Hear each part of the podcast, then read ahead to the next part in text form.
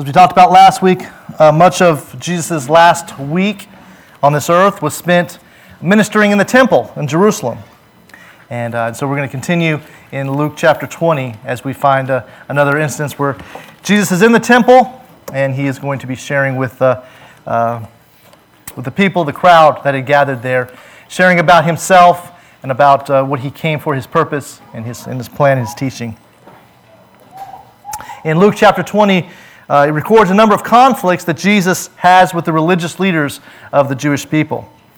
Uh, today we're going to look at how they question his authority and the response that Jesus gives in, re- in reacting to their questioning of his authority will give us some encouragement in light of the struggle that sometimes we face when interacting with people, co-workers and neighbors and family that are not willing to accept Jesus as God's son. And, uh, and how do we respond to that? And Jesus is going to give us an indication. So if you have your Bibles, turn to Luke chapter 20. We look at the first eight verses of Luke chapter 20. One day, as Jesus was teaching the people in the temple and preaching the gospel, the chief priests and the scribes and the elders came up and said to him, Tell us by what authority you do these things, or who is it that gave you this authority? And he answered them, I will also ask you a question. Now tell me, was the baptism of John from heaven or from man?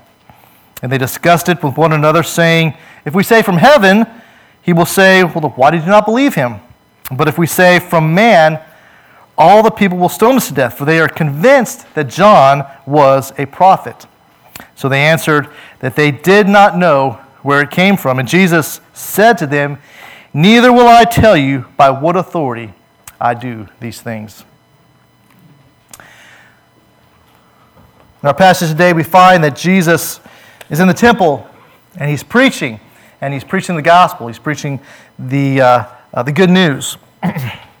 the confrontation that, uh, that we see here in Luke is also recorded in the Gospels of Mark and also uh, in the Gospel of Matthew.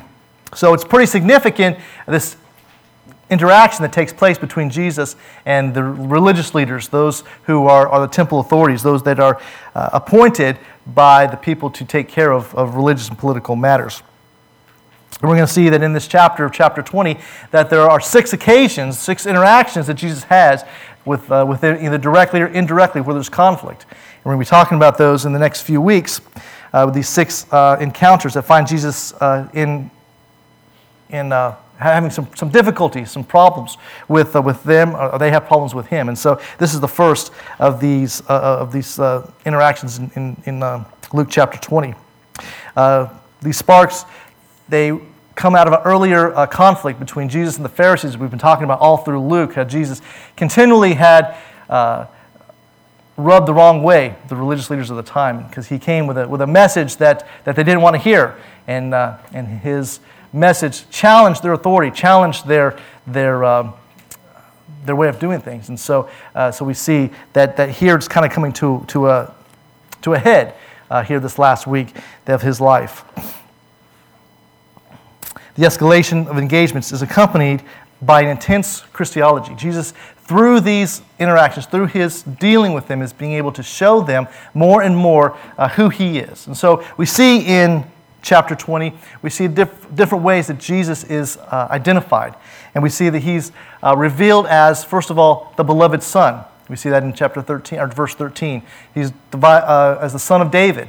He's identified as Lord, as the Messiah, as the vital cornerstone, the chief cornerstone, and the teacher who could not be refuted.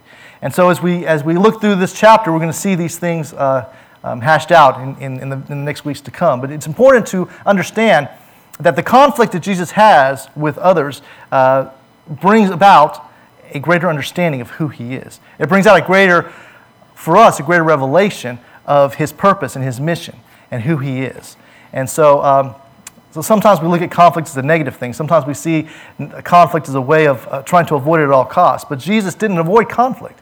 He, he ushered it in as a way of teaching those who were gathered, a teaching the crowd um, who he was and why he came. In our passage today, we find Jesus in the temple teaching and preaching the gospel. The confrontation that, uh, um, that occurs here uh, demonstrates how significant that, this, uh, um, that his being there was. for those in, uh, um, in leadership of the temple there. Uh, in the temple, Jesus was sharing the good news to all people that God's promise of sending um, God's, uh, all people that God's promise of sending a Savior uh, into the world had been fulfilled. So when we say the word gospel, the God, word gospel means good news, good news. And Jesus came to, to share that, to share the good news. And that was the good news that the promises that God had, had given the nation of Israel from hundreds of years before uh, had come and been fulfilled in his coming, in his teaching, and in his ultimately what he was going to, to do at the end of the week was to die for our sins. So in Acts chapter 5, the uh, Holy Spirit was doing the same uh, miracles and healings uh, through the people. He was in, in, Acts chapter 5, we see the same message was taught by the, uh, the disciples as they, uh, the early church was, was going forward. And we see the same message that Jesus was preaching here was, was the same message that they taught when they were in uh, the temple in, in Acts chapter 5. And so Peter and the other disciples, uh, we, we see that, that um, those in the temple at that time were so enamored with what Peter was doing, the miracles that were happening, that they would uh, line up their, their cots in such a way that as Peter walked by, his shadow would, would fall upon them. And as the shadow fall upon them, they were hoping that, that, uh, that, that they would be healed just by being in his presence, those that were lame and sick and, and those that needed to be healed. Uh, great power was done by the Holy Spirit. And uh, as a result, Peter and the other disciples had an opportunity to teach uh, about Jesus. Uh, they, they were able to share the gospel, to share the good news that Christ had come. In much of the way that Jesus was sharing the good news, the gospel, with those that he came in contact with, uh, we see here in Luke chapter 20. And so, uh, and in the same way that Jesus was questioned and, uh, and rebuked by the temple authorities, uh, Peter and those in, in, Acts chapter 5 were uh, in the same way, were, were, were told that, that that wasn't acceptable. And so they were taken and they were, they were thrown into prison. And as they were, there in prison, uh, through the night, an angel of the Lord came to them. And he opened the gates of, of the prison. They were able to go out, and he instructed them to go back into the temple and continue to preach the gospel, continue to proclaim the gospel. And, uh, and they were able to do that. And uh, as daybreak came, they went back into the, to the temple and they started preaching again. And of course, you could understand how the, the, the, the chief priest and the, and the other leaders would be irritated by, by this defiance. And so uh, they called them again to come before them, and, uh, and they, they took them in.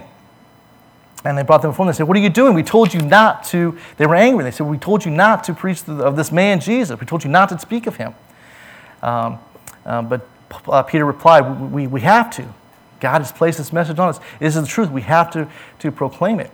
And so they, uh, they were deciding what they were going to do with them. And then this man, one of the, one of the chief Pharisees, one of the well respected leaders, stood up and he said, You know, there have been other people who have, who have led revolts. There's been other people who have led people, and, and we've, uh, we've, we've, we've, squashed that. We, we've, we, uh, uh, we put to death their leader, and as a result, the others have flocked away. And so, um, you know, if this is not of God, if this movement is not of God, then the same thing's going to happen. We are going to, that, you know, we, we, we've, we, have we've uh, put Jesus to death, and, and, and everybody's going to flock. But this, if, if this is of God, if this is something that is from a, spiritual aspect and not of man, then it's, it's not going to go away. We are fighting against God, and we can't be fighting against God. And the other people in the council there, they agreed. And they said, well, yeah, let's, uh, let's, let's bring him in. And, and so they, they, they, they gave him a beating, and they uh, uh, told him, you know, don't speak this name Jesus ever again. And they released him. And so in the Acts chapter 5, verses 41 and 42, we see that uh, we have on the screen here, their reaction. When they left the presence of the council, they were rejoicing that they were counted worthy to suffer dishonor for the name. And every day in the temple and from house to house, they did not cease preaching, uh, teaching and preaching that Jesus is the Christ.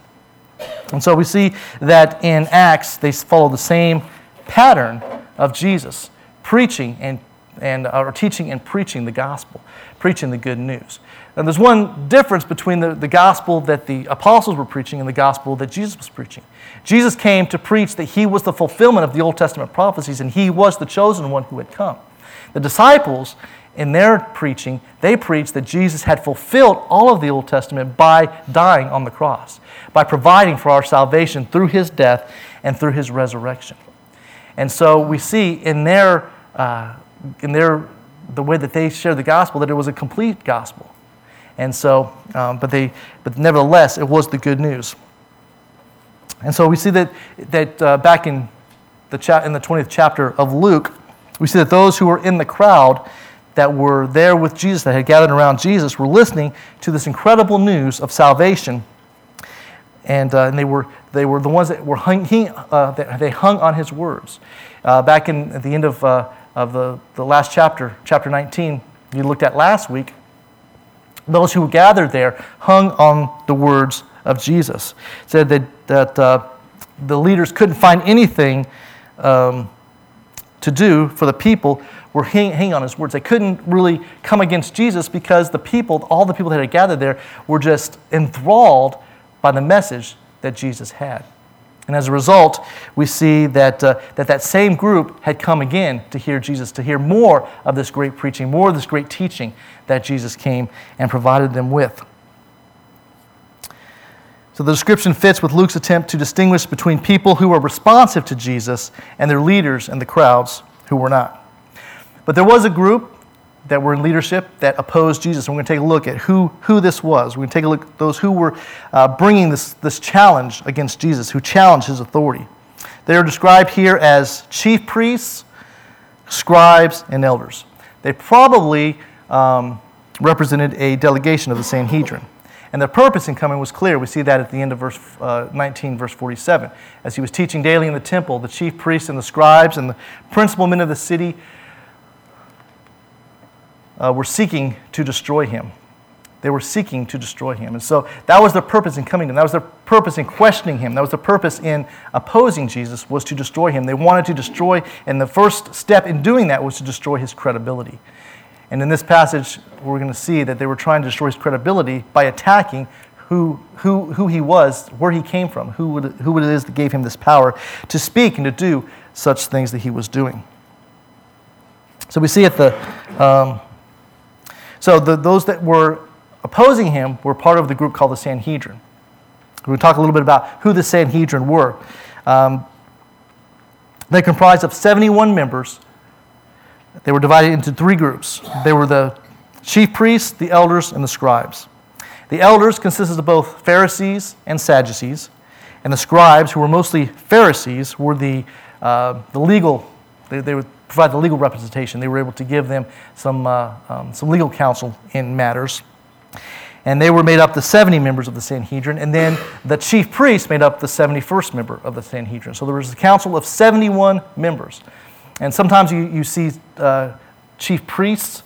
Uh, that was because they, they counted uh, the former chief priests in that number as well, and also his family members were considered part of that group of the chief priests. And so that's why sometimes when, when Jesus was confronted, he was confronted by the chief priests, not just one, but, but many, because it, included the, the former ones and ones that were, that were part of his family as well. So the ruling, uh, uh, these were appointed as ruling members uh, by the Roman Imperium. They were uh, aware of the fierce religious independence of the Jews and their equally fierce opposition to Gentile occupation, uh, which, and they decided to establish the Sanhedrin as a kind of a proxy buffer to govern uh, the people, to keep control over those Jewish people in the various cities where they, they were at. The word Sanhedrin literally means sitting together. Hence, it's an assembly or a council. The Sanhedrin was an assembly of men appointed in every city in Israel. And they were given authority by the government uh, in all religious matters and in many political matters as well. They had limited authority politically, but they were given really uh, many um, liberality in judging in spiritual matters, matters in religious matters for the people. But it's important to realize that at the very time that Jesus' enemies were plotting, were plotting against him and challenging his authority, that he was bringing the good news to the people. God's purpose is never suppressed by opposition. The scheming of those who wished to quiet Jesus did not discourage him, but rather it fueled his desire to be even more diligent with sharing the truth. How often do we get dejected when those around us try to hinder our faith in the Lord. We all have people in our lives that, that challenge or mock or ridicule our belief in Christ.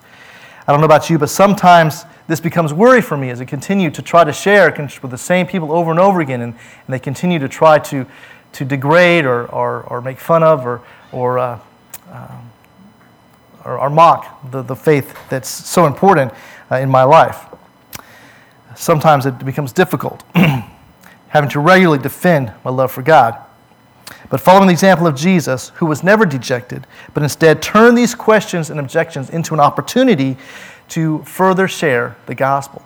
Those that were coming to him had no interest in receiving the truth, they had no interest in knowing the truth of Christ. But yet, he turned the opportunity that they came to of a challenge into a way of sharing with the rest of the crowd that had gathered there uh, some of these great truths that he wanted to, to tell them. So, we're going to look at the challenge that was brought to him.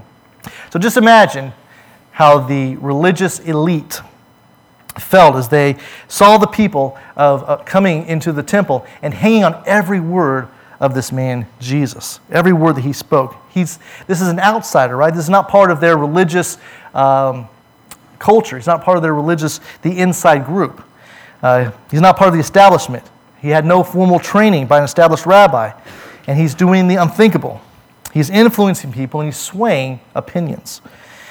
The religious leaders fell felt that their power was slipping away.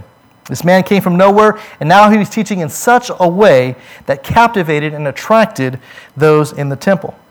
Therefore, the enemies of Jesus were seeking to trap him with a simple but clever question to, in an attempt to obliterate his credibility. The issue that they raised was by what authority could Jesus do these things um, and who was it that gave you this authority?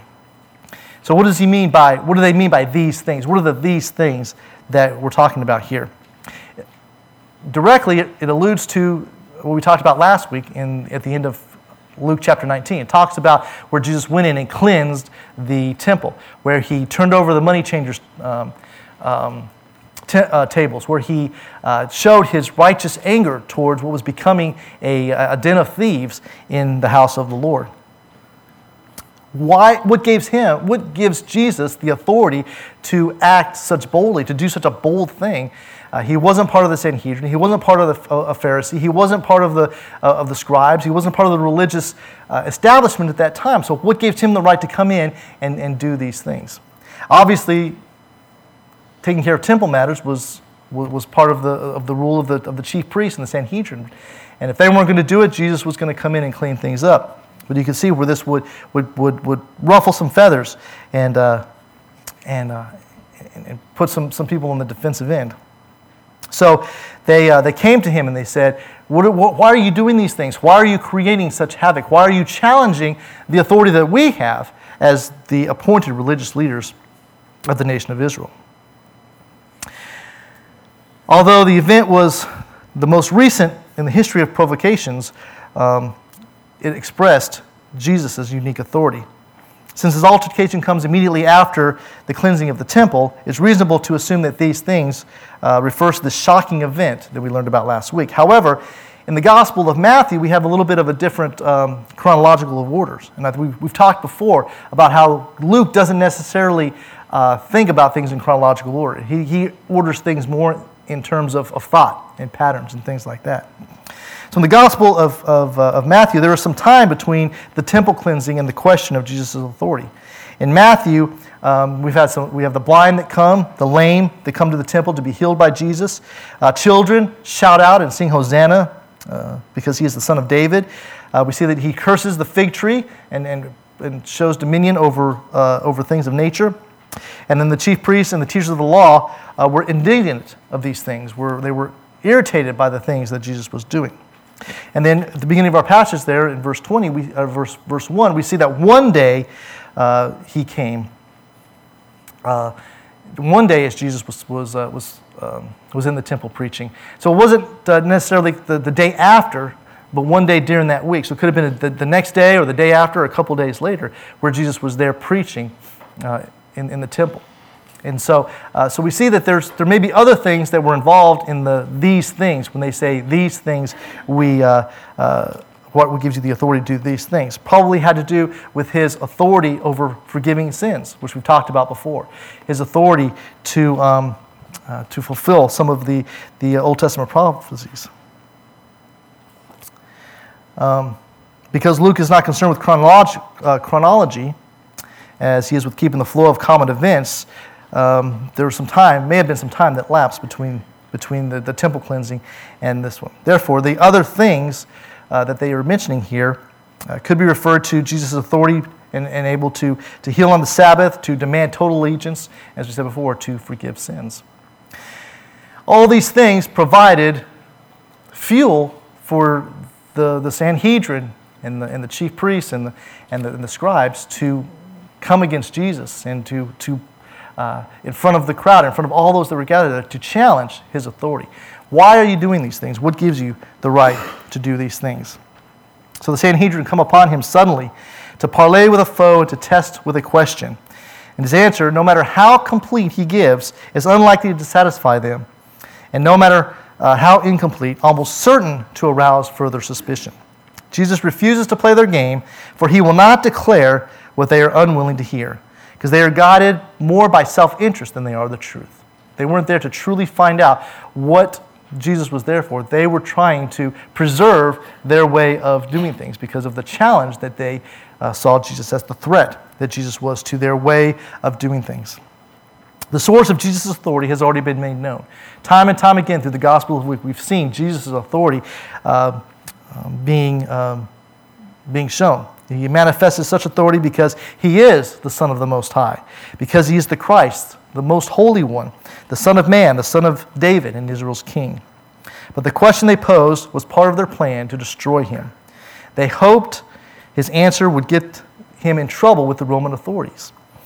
If Jesus claimed to be the Messiah, if he claimed to be the king, if he claimed to be uh, a political and religious leader of the time, then um, they could accuse him of revolutionary, revolutionary activities, which would, of course, uh, get the Roman government involved and, uh, and, and, provide them the legal means in which to, to, uh, to, to further press uh, against Jesus.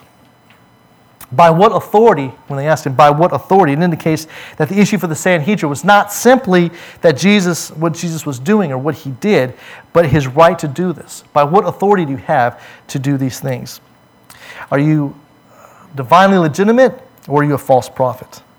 A second and related question that they ask is Who gave you this authority? Where did it come from? And if Jesus attributes to God, then he could be charged with blasphemy, a charge that had been earlier uh, proposed in relation to his presumption that he could forgive sins, back in Luke chapter 5. At the heart of the question about Jesus' authority is his presumption to speak and act in place of God. He had an authority that, that even the other teachers of the law did not have. He acted and, and, and spoke as one who was God, who came from God, because we know that he was God. So, you think about this issue of authority, I think it's important for us to consider um, that we give credence, who we give credence to, and what we give credence to in our lives as well. Because all of us have an authority. Jesus was the one who came, and even, even he said, My authority is with God in heaven.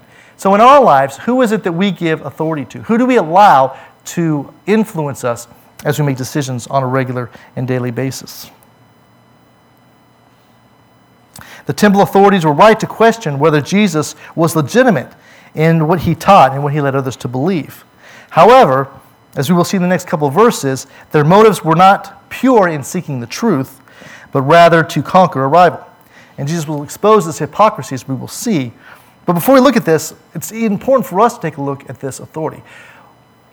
What evidence do we have that Jesus is the Son of God, that Jesus should be the one who has, that we give authority to in our lives? And so Jesus demonstrated his messianic identity through various means. And we're going to take a look at, at four of these real quick. The first one I want to look at is Jesus uh, showed us who he was through signs and wonders, through the miraculous and wonderful things that he did. The New Testament reveals how Jesus revealed and performed many signs and wonders among the people. He changed water into wine. He walked on water. He fed 5,000 out of meager means of food. Um, he healed the blind, the leprosy, the demon possessed. He raised dead uh, from the, he raised people from the dead. All these were signs and wonders point to Jesus being special. Uh, and he was special. However, in, um, in Matthew, we have a, a warning that Jesus gives. In Matthew chapter 24. If anyone says to you, Look, here's Christ, and Jesus here is talking about the end times. He says, As the end times are coming, be aware. He says, If anyone says to you, Look, there's Christ, or there he is, do not believe it. For false Christs and false prophets will arise and perform great signs and wonders so as to lead astray, if possible, even the elect. So we see here that uh, Jesus' warning is that signs and wonders are, will, will, be done by people that, that are, are, uh, are, are, not necessarily those that come from God. Uh, remember in, in Egypt, when uh, Moses went to, uh, to Pharaoh to say, Release the people, let them go.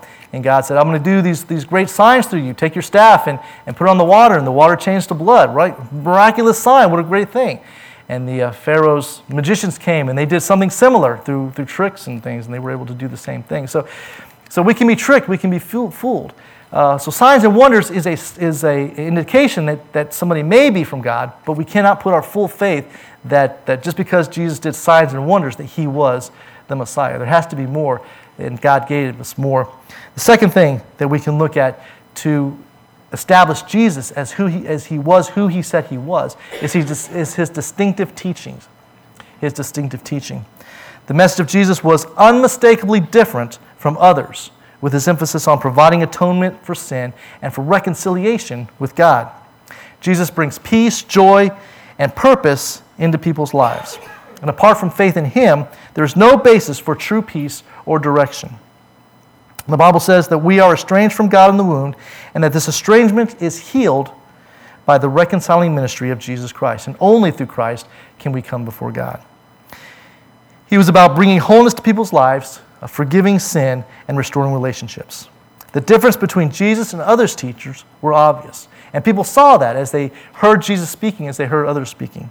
In Mark chapter 1, verse 22, we see this as um, those that gathered around and saw his, uh, and were listening to him, and they said, they were astonished at his teaching, for he taught them as one who had authority and not as the scribes. So even though message, even though Jesus' message uh, uh, and, and, authority was unique, um, as, as it was attributed by those that, that heard him and that saw him and that was there with him, it's still in, um, we still need to be hesitant about submitting to him as the Son of God because we are warned um, in Revelation that false teachers will come, and there will be smooth talking people that will, uh, will potentially lead people astray. It's a sign, but it's not the ultimate sign. But there's a third way that we can know that Jesus is the Son of God, to know that He is somebody that we can give our full authority to. We can submit to Him fully. And that's through the fulfillment of prophecy. The life of Jesus matched prophecies in the Old Testament in terms of his birth, where he was born, uh, his lineage, um, his suffering, his death, his burial, and his resurrection. In every way, he fulfilled the messianic expectations of the Hebrew Scriptures. Not only in terms of what he could do and what was in his, in his, uh, in his that was possible for him to control, but things that were out of his control, things that he could not control, like who he was born to or, or where he was born, where he came from. Uh, he cannot control these things, but yet they line up with what the Old Testament says was going to was to be expected of the one who would come. Hundreds of years um, before, 500 to 1,000 years before Jesus came, God sent prophets to give indication to the nation of Israel that this is what you're, this is what you are to look for. This is who I'm going to send. These are the signs to be looking for. These are the, uh, uh, the prophecies. And Jesus fulfilled each of those.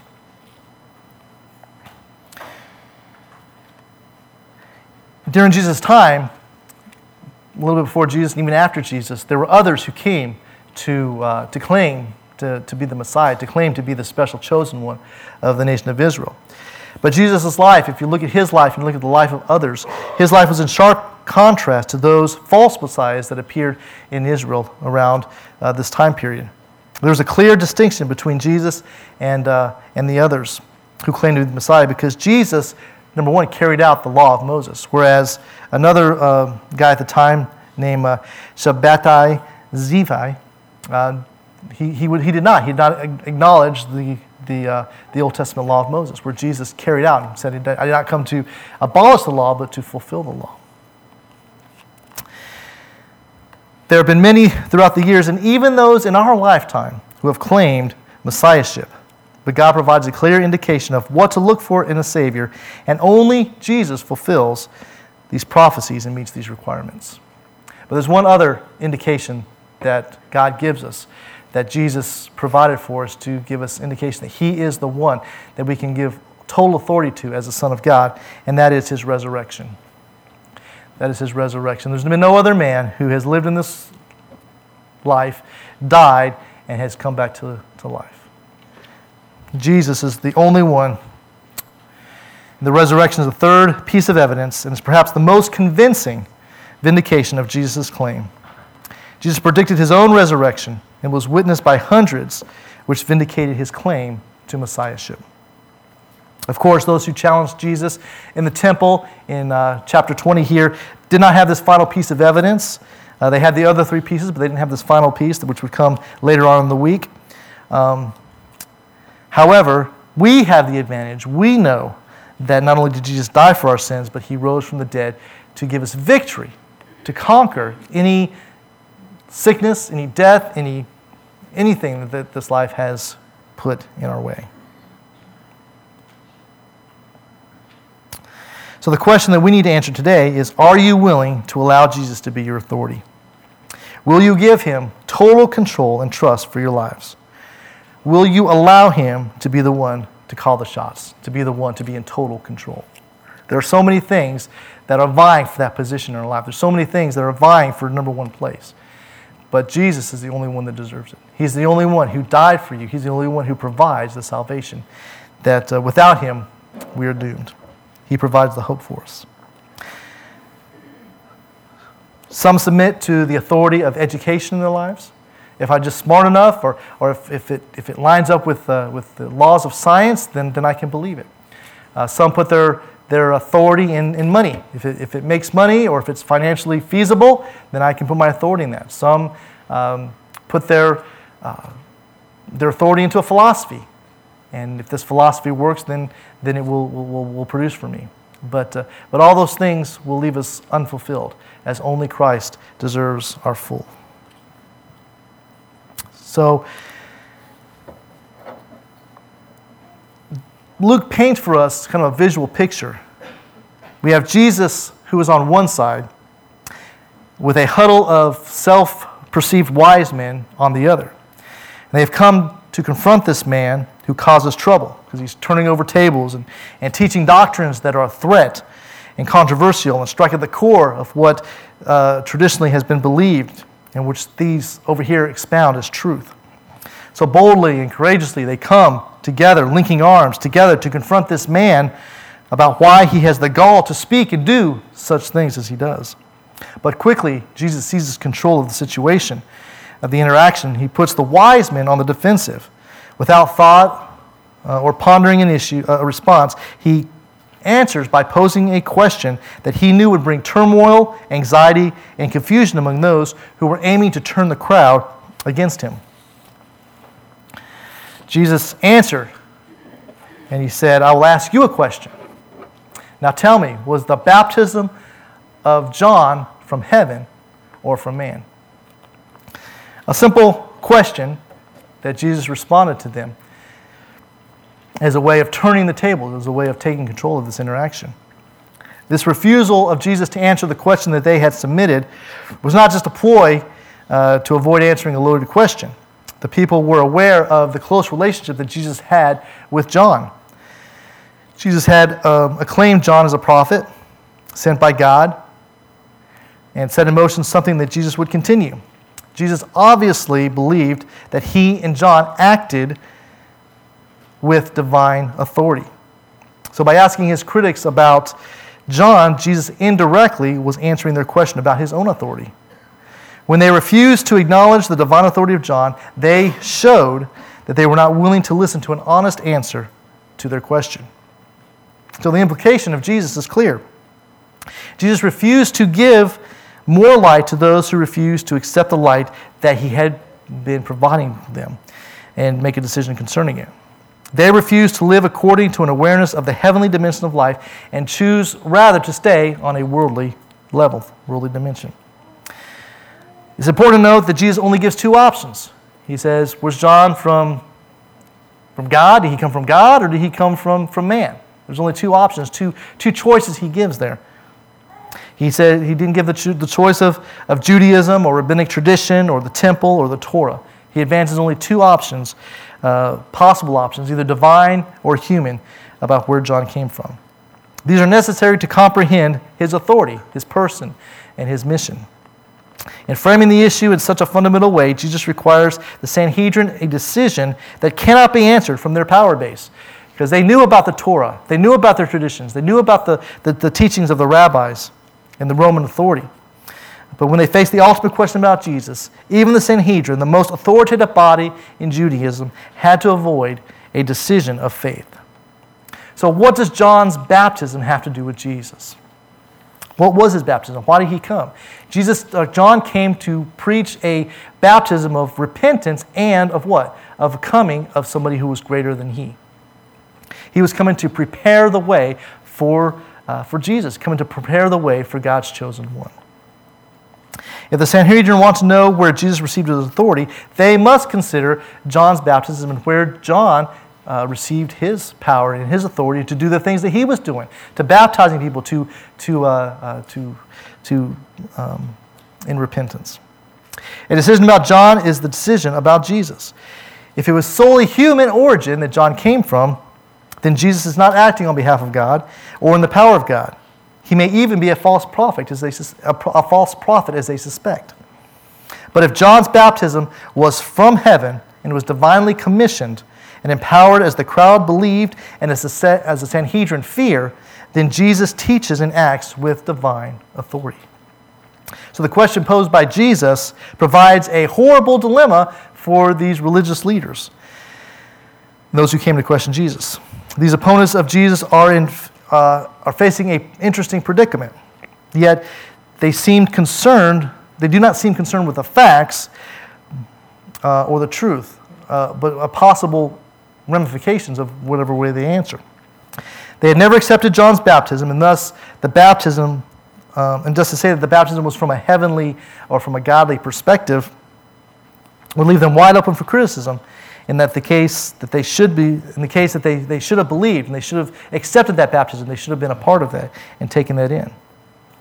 Had they done this, they would have recognized that Jesus derived his authority from the same heavenly source there can be no doubt that they would have liked to say, yes, John came from men, his authority came from men. That was what they believed, but John's popularity uh, with, the, with the people made it that, an answer was, that, that giving this answer was impossible because they feared being stoned to death by the crowd. Because they, the crowd there considered John a great man, more than a great man, but a man who was sent by God, a prophet from God. And so they feared if they answered uh, contradictory to that, then the people would rile up and, and, and, and, stone them. Well, what would give the, the, the, crowd the right to stone the people there? Um, by claiming um, in Deuteronomy chapter 13, if somebody claims to, to be a false, if somebody claims to be a prophet and is, is found out to be a false prophet, then um, they have the ability to, to stone them. So, failing to recognize John as a true prophet would make them the opposite of that as well. They would be guilty of the false witness and liable to that punishment of somebody who claims to be the false witness. Um, and, they, and the punishment would be the same of those accused, what they would have received. And so, by saying that John wasn't a prophet when he really was, they would have received the same punishment, which was stoning. And this is what they feared. So the fact that the, that the opponents of Jesus considered the possibility of being stoned for their answer, uh, it may seem kind of extreme for you and I, but during the first century, the mindset of the crowd was uh, such that this was a legitimate threat. Um, the volatile and unstable religious and political situation of the time made something like this quite possible.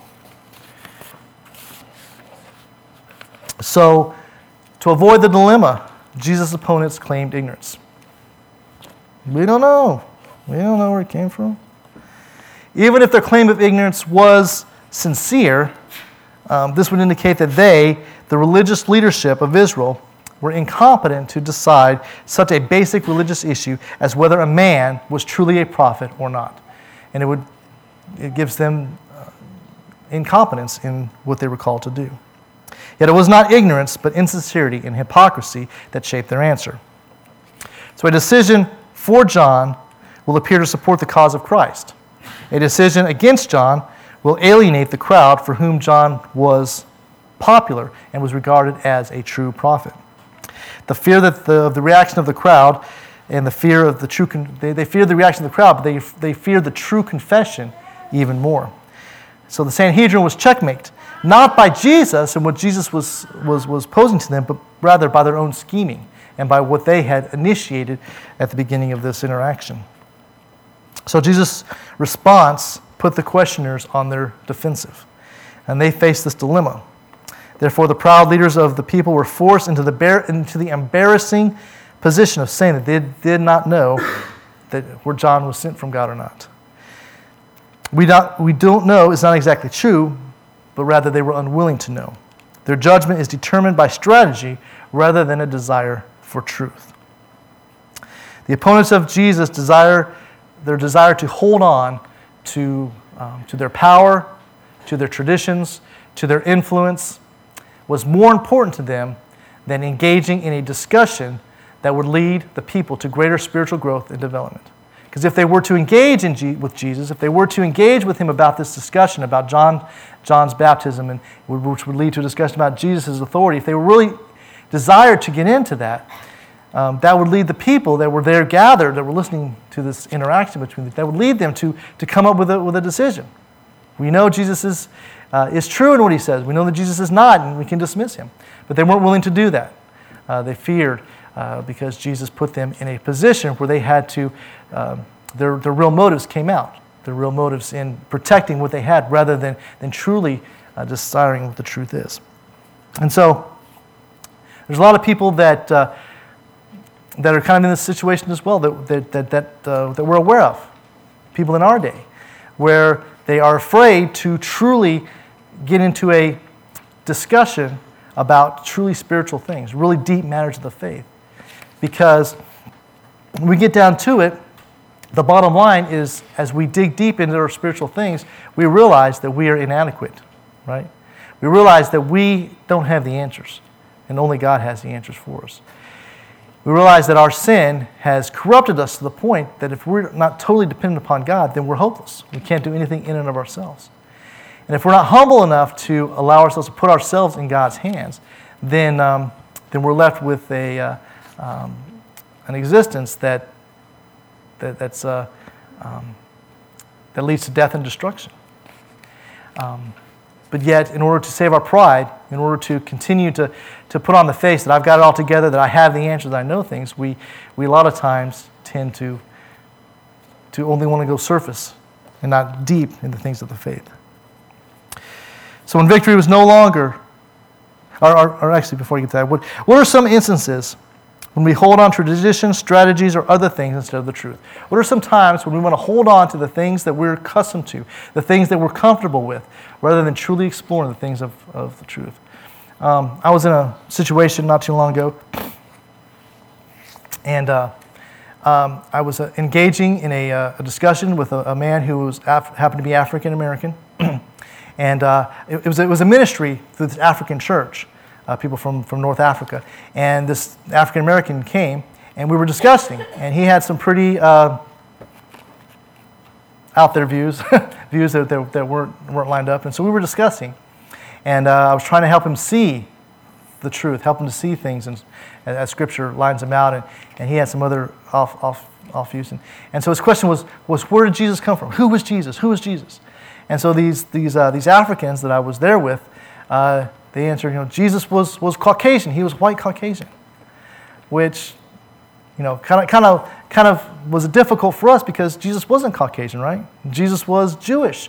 Jesus was from the Middle East. He wasn't from uh, um, uh, Europe. He wasn't from, you know, America. He was, he was from that area, that region. He looked like a Middle Eastern man. And so, be able to, to, to say those things, because that came from their tradition. Well, I've always seen pictures of Jesus, and he looked like a, you know, blonde haired, blue eyed uh, Savior for us. Well, that's not accurate, right? And so, we have to, we have to be able to uh, submit some of our ideas and, and, and, traditions that we hold on to in order to really see the truth about things, in order to dialogue. Because if we're holding on to things that aren't true, then, um, then it's going to be easy, as, as Jesus showed with the, the Sanhedrin, it's going to be easy to, to tear apart those arguments and just to, to, uh, uh, to destroy uh, rather than, than to promote what's, what's truly going on there. So we see when victory is no longer in sight for these opponents of Jesus, that they calculate how to minimize their losses, and they do that by suspending judgment. Theirs is an evasion. To those unwilling to commit themselves, Jesus refuses to commit. Where their faith were their faith as small as a mustard seed, he would respond. But without faith, he says to them, Neither will I tell you by what authority I come from. Throughout his whole ministry, it is clear that Jesus is very, con- is, is very conscious of possessing the highest authority. But he will not speak about it to men who will not answer a plain question to which they know the answer. In response to this, hypothet- uh, to this uh, hyper um, critical refusal, Jesus declined to answer their question, for any further discussion would lead, um, any dis- further discussion with them would have been useless. Proverbs um, chapter 9, verses 7 through 8 um, says, Whoever corrects a scoffer gets himself abuse, and he who reproves a wicked man incurs injury. Do not reprove a scoffer, or he will hate you. Reprove a wise man, and he will love you. Give instruction to a man, and he will be still wiser. Teach a righteous man, and he will increase in learning. So, the discussion that Jesus saw with such biased and hostile people was worthless. So, he ended the conversation. Jesus had little time to, to play their games. And those who had an agenda to um, preserve themselves and their power base.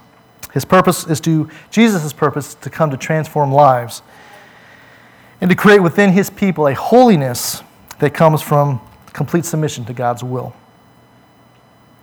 The religious authorities of his day had no desire to honestly look at their lives, so Jesus cut them loose in order to focus on the crowd who wanted to hear the message of truth and substance. So, as we close today, I want you to take an honest look at your life. And what is your motivation for being here? Are you truly here because you're wanting to serve Savior with a genuine heart? Or are you here for other reasons? Do the cares of this world matter more to you than applying the Word of God in your life? Those who adamantly opposed Jesus were extremely religious in the way they dressed, the way they acted, the way they spoke. They attended services every week. However, their hearts were as darkened and corrupted as the nastiest sinner in the world. Make the decision to be wise. Allow God to instruct you and be open to his righteousness. Let's pray. Heavenly Father, Lord, I thank you for your word. I thank you for the power that's in your word. Lord, I thank you for the authority that Jesus Christ demonstrated and showed as he lived in this, on this earth. Lord, I, I thank you that there were challenges to his authority because through those challenges we see a, an even more um, confidence in who we serve and who we believe. And so, Lord, I pray that as we take these things to heart, as we consider Jesus and who he was and what he did, I pray that you would continue to lead us, to guide us, to draw us closer to you. In all things, Lord, may our love for you abound. In Jesus' name, amen.